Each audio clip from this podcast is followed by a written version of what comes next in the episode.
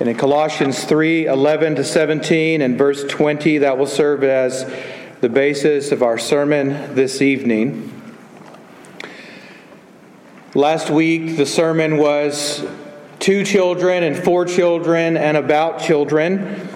And this week, I want all of you children to listen up for just a moment because this sermon is about parents it is for parents and about parents and to parents.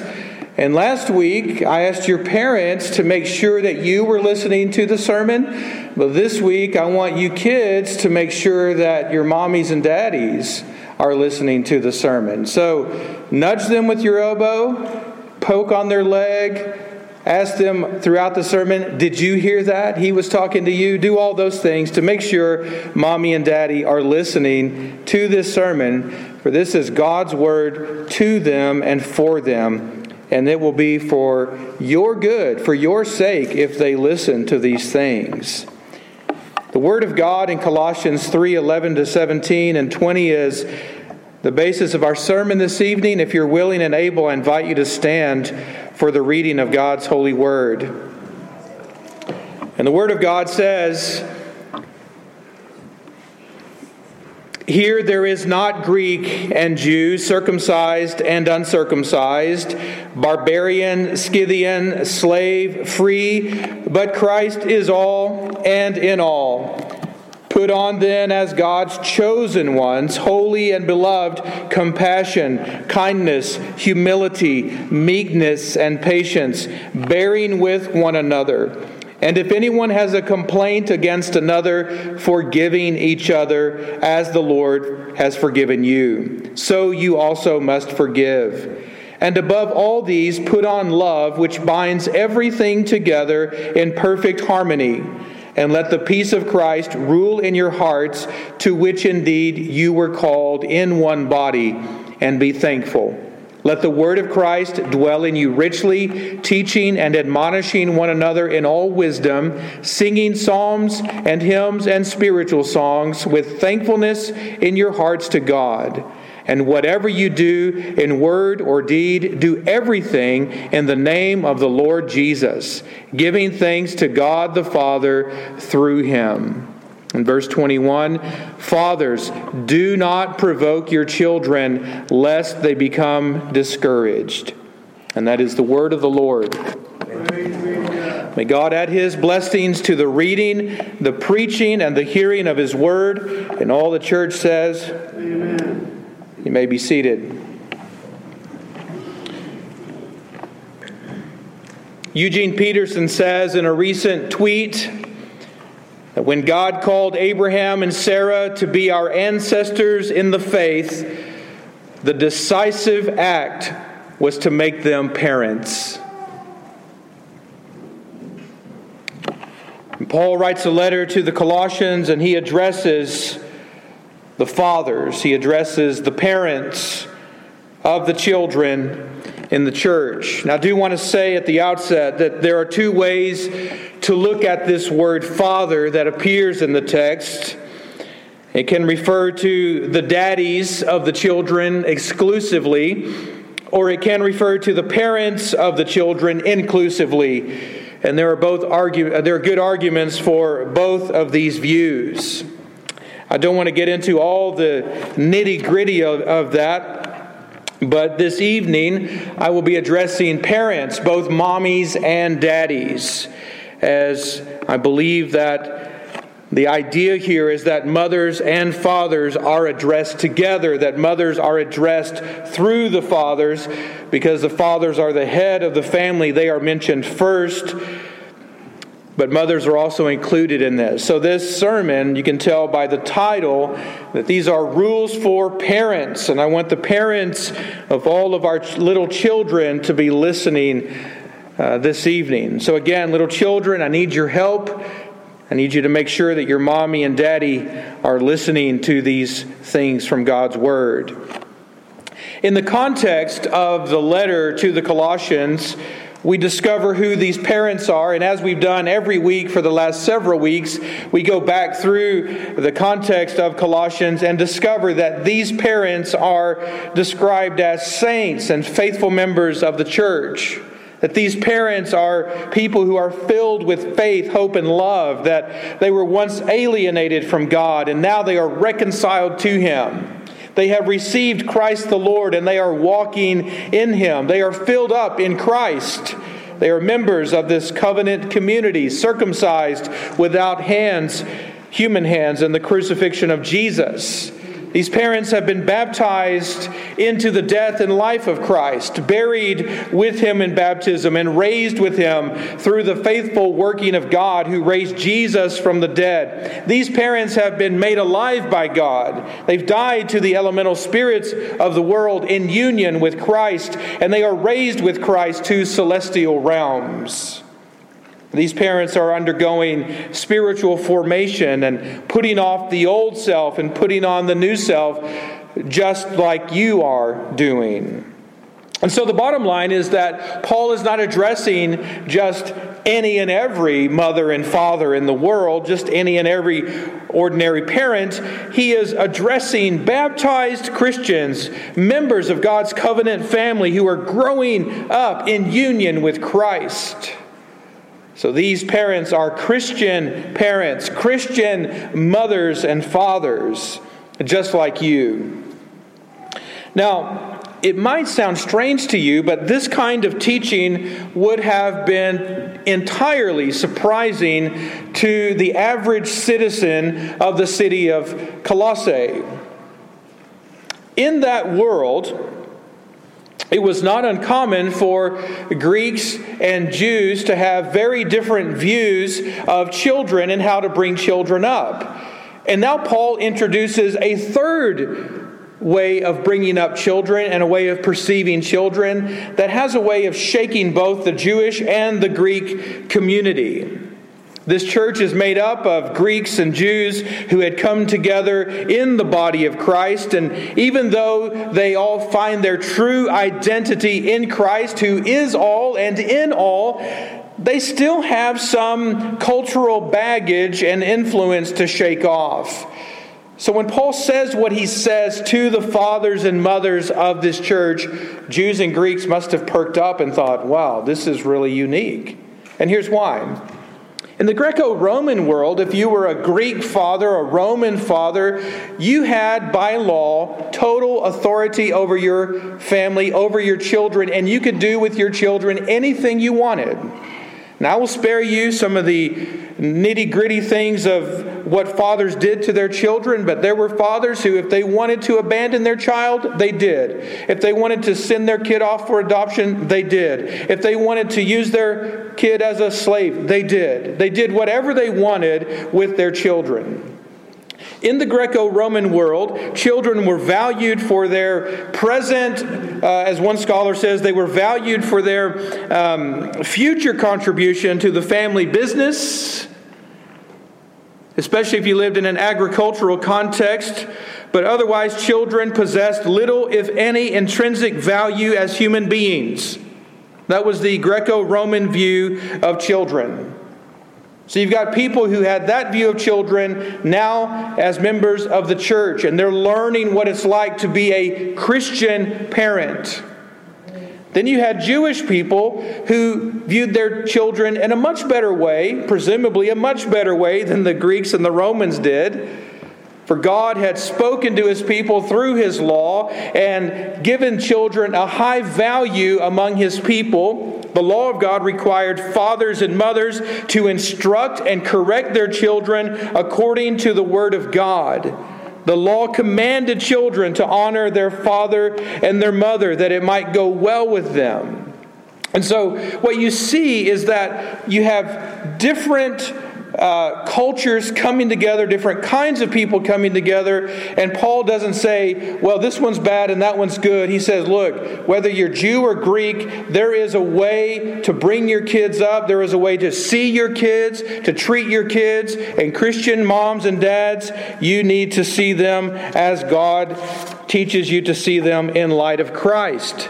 And so the gospel calls parents to a higher standard than either Greeks or Jews had. The situation for Christian children in Colossae and then historically has been much better. Christian children, by and large, grow up in a healthier, safer home environment, and it's much better for them. So, in contrast to the world around them, whether Greek or Jew, Christian parents are called to take a genuine interest in their children as God's children. They are to see them as members of the covenant community with them, that they're all part of God's family together. And so they are to treat their children differently. They may treat them with a tough and tender love, as some other cultures might, but this is a love that is reflective of the love that God the Father has for the parents. The same love that mommies and daddies experience is the love that children should experience from God the Father as well. So, what are these Christian parents to do? Well, Paul makes it very clear in Colossians 3:21 that parents are not to provoke their children. There are a lot of things when you hear, a, well, there's going to be a sermon about parenting, you might imagine all of these different things you're going to hear, but it's not likely that you expected to hear this. At least I wouldn't have. Parents, do not provoke your children. The word provoke means to stir them up, to agitate them, to push their buttons, to nitpick and nag them to the point of angering and frustrating them. I've seen that happen in other families. Uh, maybe you have as well. So it's insightful that Paul brings this to our attention. A lot of different ways to provoke our kids to wrath. Some parents provoke their children to wrath by being too hard on them in one way. Other parents provoke their children to wrath by being too soft on them in other ways. And it's clear by Scripture and by our experience that we can provoke our children to wrath when we use unfair weights and measures, when we keep our children off balance with ever changing expectations when we hold our children to a different standard than the one to which we hold ourselves. When we move the target around and still expect them to hit a bullseye, you can see how that would provoke children to wrath. So, in short, we provoke our children to wrath when we're always finding fault with them. And they're not always finding favor with us. You can see how that would provoke anger and frustration in the parent child relationship. Now, it's often the case that parents who want to obey God's word on this point, parents who do not want to provoke their children to wrath, will go out of their way to make sure that their kids are not provoked in any way. In other words, they want to make sure their kids always feel happy and never feel sad. We don't want to upset the balance of the child or disrupt our family evening. R.C. Sproul Jr., Jr. puts it this way in his book on parent child relationships, Bound for Glory. We wrongly think Paul is saying, be careful not to overdo it. What you need to do is leave some room in which your children can go out and sin and disobey. Give them free rein when they turn two. Expect them to be rebellious in their teens. Don't clamp down or it will make it worse. But is that what Paul meant when he said, do not provoke your children? No. If we let Scripture interpret Scripture, the Spirit shows us what Paul meant. So, in an effort to not keep repeating himself, Paul gives you a short version in Colossians 3 of a longer thing he said in Ephesians 6. In Ephesians 6, the alternative to provoking our children is not to pamper them, but to prepare them in the doctrine and discipline of the Lord. That means we must bring them up in the culture of Christ. We must help them to grow up under the cross and under the crown of our Lord and Savior Jesus, just like we do. Now, this is all just part and parcel of the disciple making mission of the church. For Christian parents, it looks like this the mission begins at home in our families. In the Gospels, Jesus says that disciples are students and servants. He says that disciples are made first by baptizing people in the triune name of God, and then they are made by teaching them to obey all of Jesus' teaching. So a disciple is a baptized student and servant of Jesus Christ. Baptism is not the end of a journey for anyone. It is the beginning of a person's walk with God, and then the rest of the life is spent improving upon one's baptism, growing in the grace and knowledge of God, doing God's will as a baptized Christian. So, parents, you are called to make disciples of your children, and that discipleship begins at home.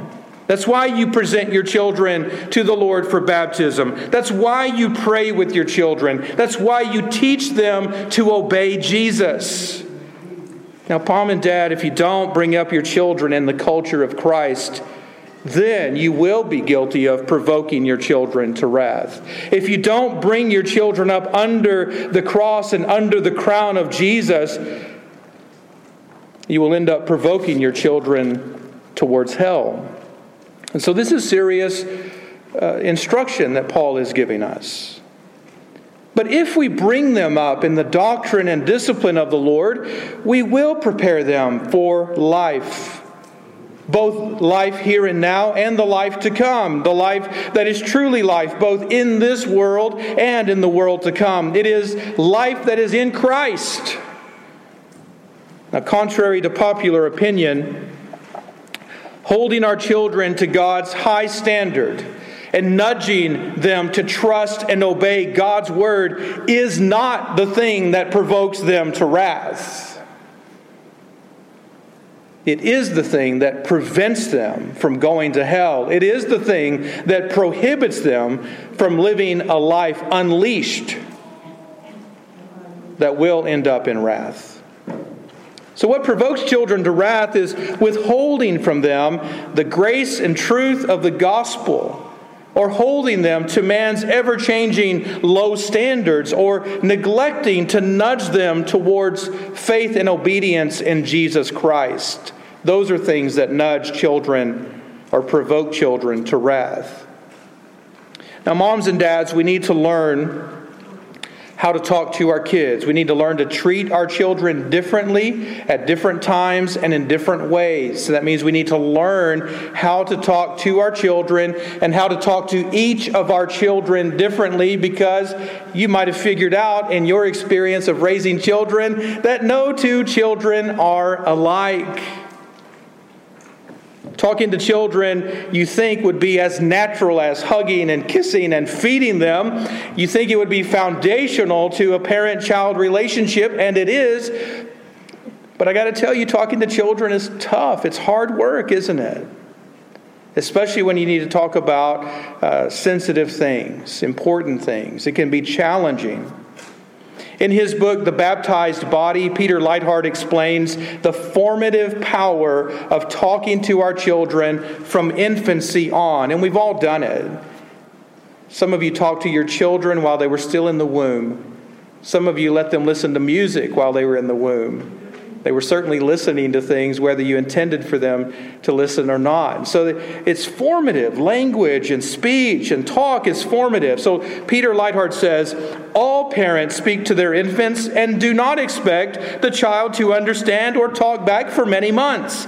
They see nothing irrational in this. They speak to their children not because they think the infant understands all that is being said or because they expect an immediate response. They speak to their children so that the children will learn to understand and talk back. And if you haven't figured this out by now, they do learn to talk back, especially when they hit the teen years. Talking to your children is so important that God commands you to do it morning, noon, and night.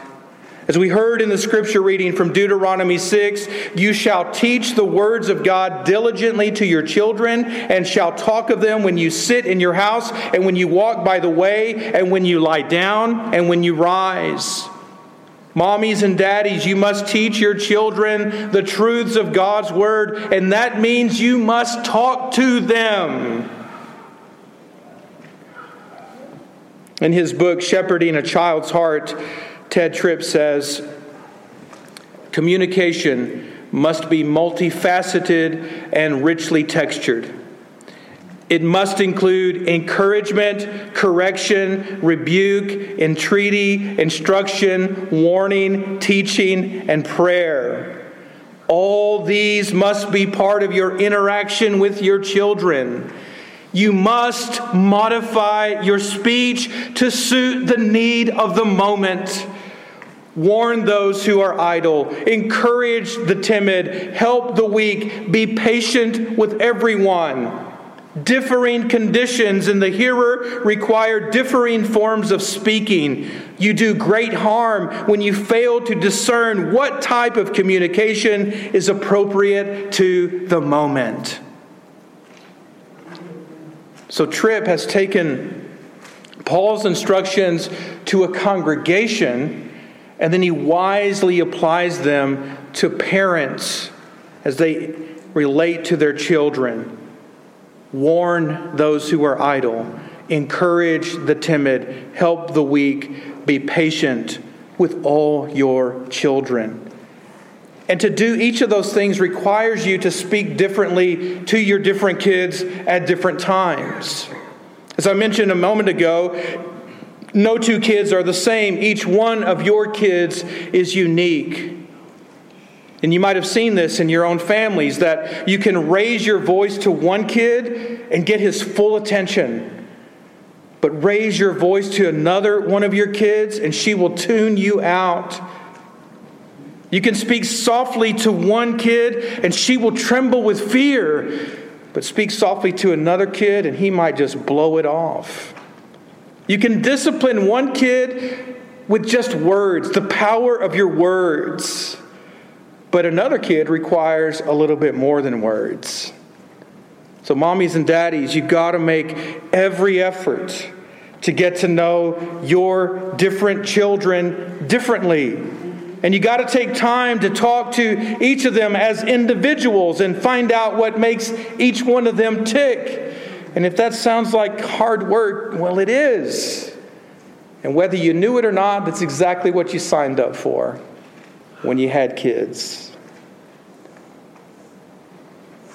Your kids have good days and bad days. Am I right, kids?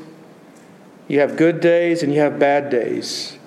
You pass through different seasons of life. The body is changing, chemical reactions are happening, hormonal changes take place.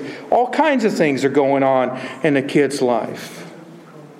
And moms and dads, it's up to you to know your kids, to detect their mood, to detect their state of being, to, to, detect and be aware of what's happening in their life, to read the different signs they're giving you, and to talk to them accordingly.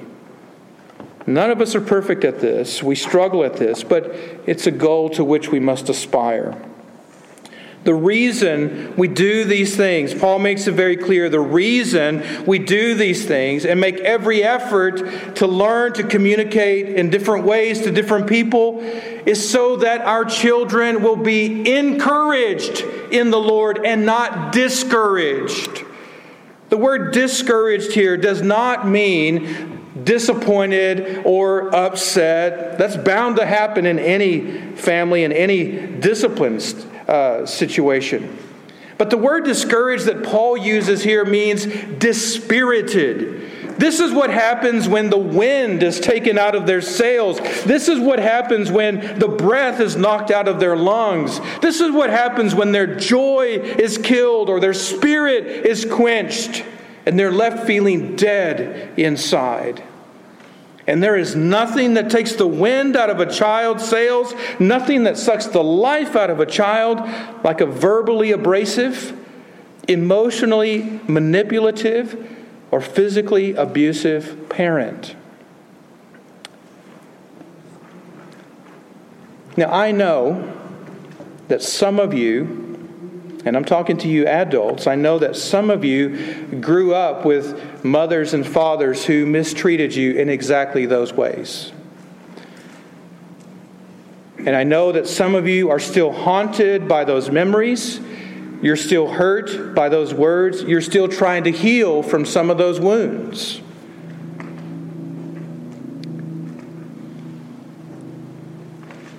And I know that what happened to you was terrible and horrible, but you need to know that it was contrary to God's design for families.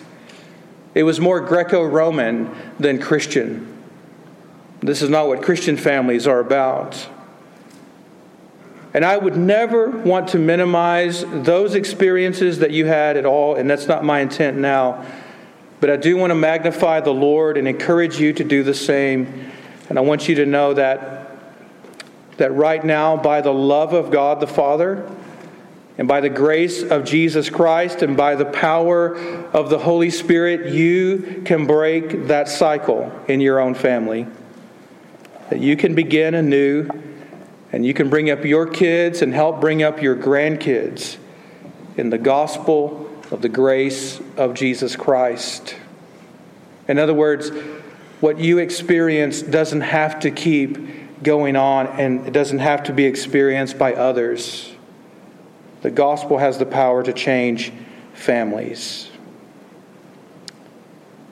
Now, as you do what Paul commanded you here, not provoke your children, keep them from being discouraged.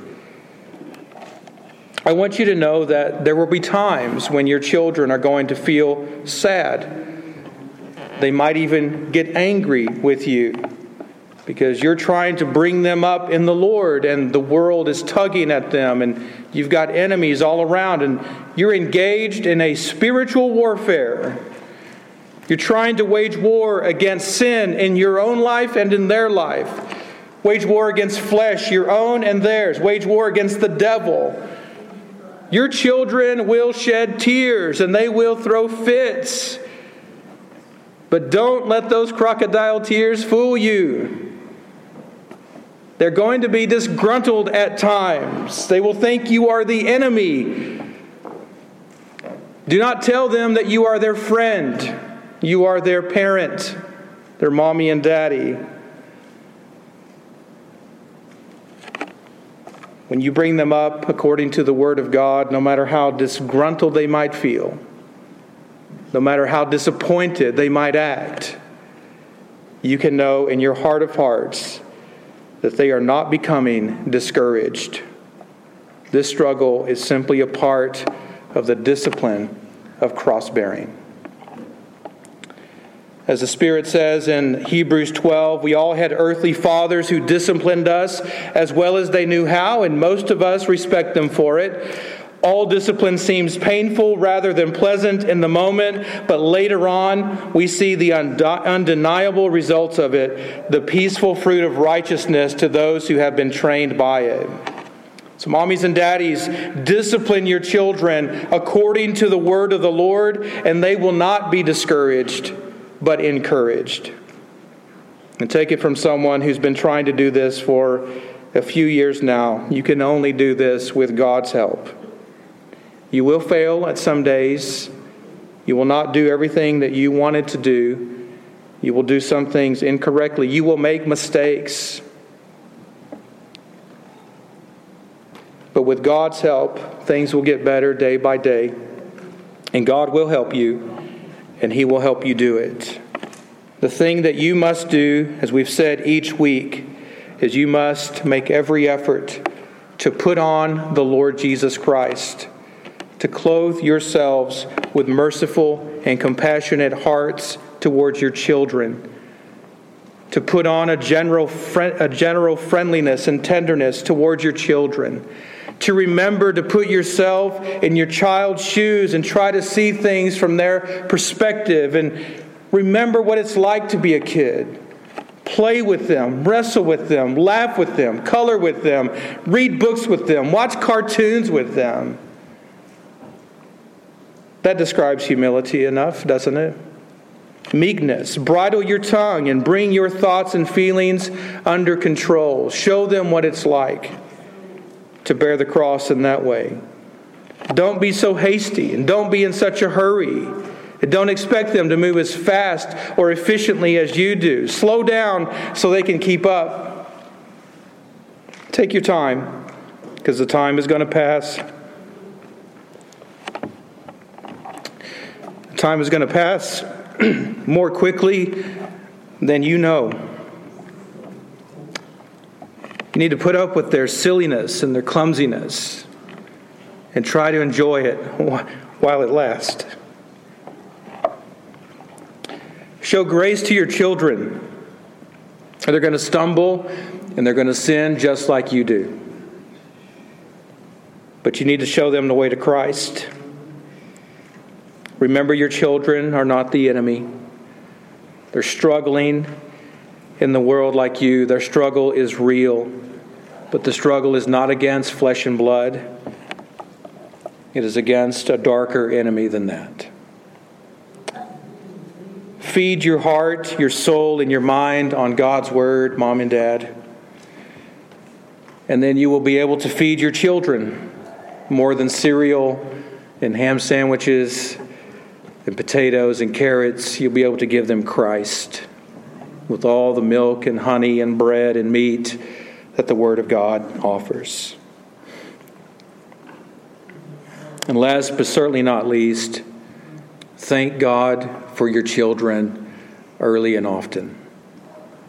Thank God for your children early and often. And if you do these things, you'll soon discover the joys of bringing up your children in the Lord, the joys of watching your children grow up under the cross and under the crown of the Lord Jesus Christ. Let us pray together.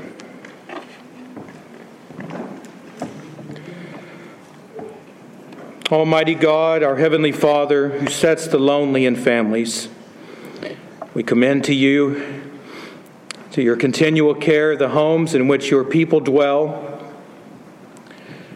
Put far from them, we ask you, every root of bitterness, the desire of vainglory, and the pride of life. Fill them with faith, virtue, knowledge, temperance, patience, godliness knit together in constant affection those who have been made one flesh in holy marriage. Turn the hearts of the parents to the children, and the hearts of the children to the parents, and turn our hearts to God the Father in Christ by the Holy Spirit. And so kindle fervent charity among us all, that we may evermore be kind and affectionate to one another through Jesus Christ our Lord, we pray. Amen.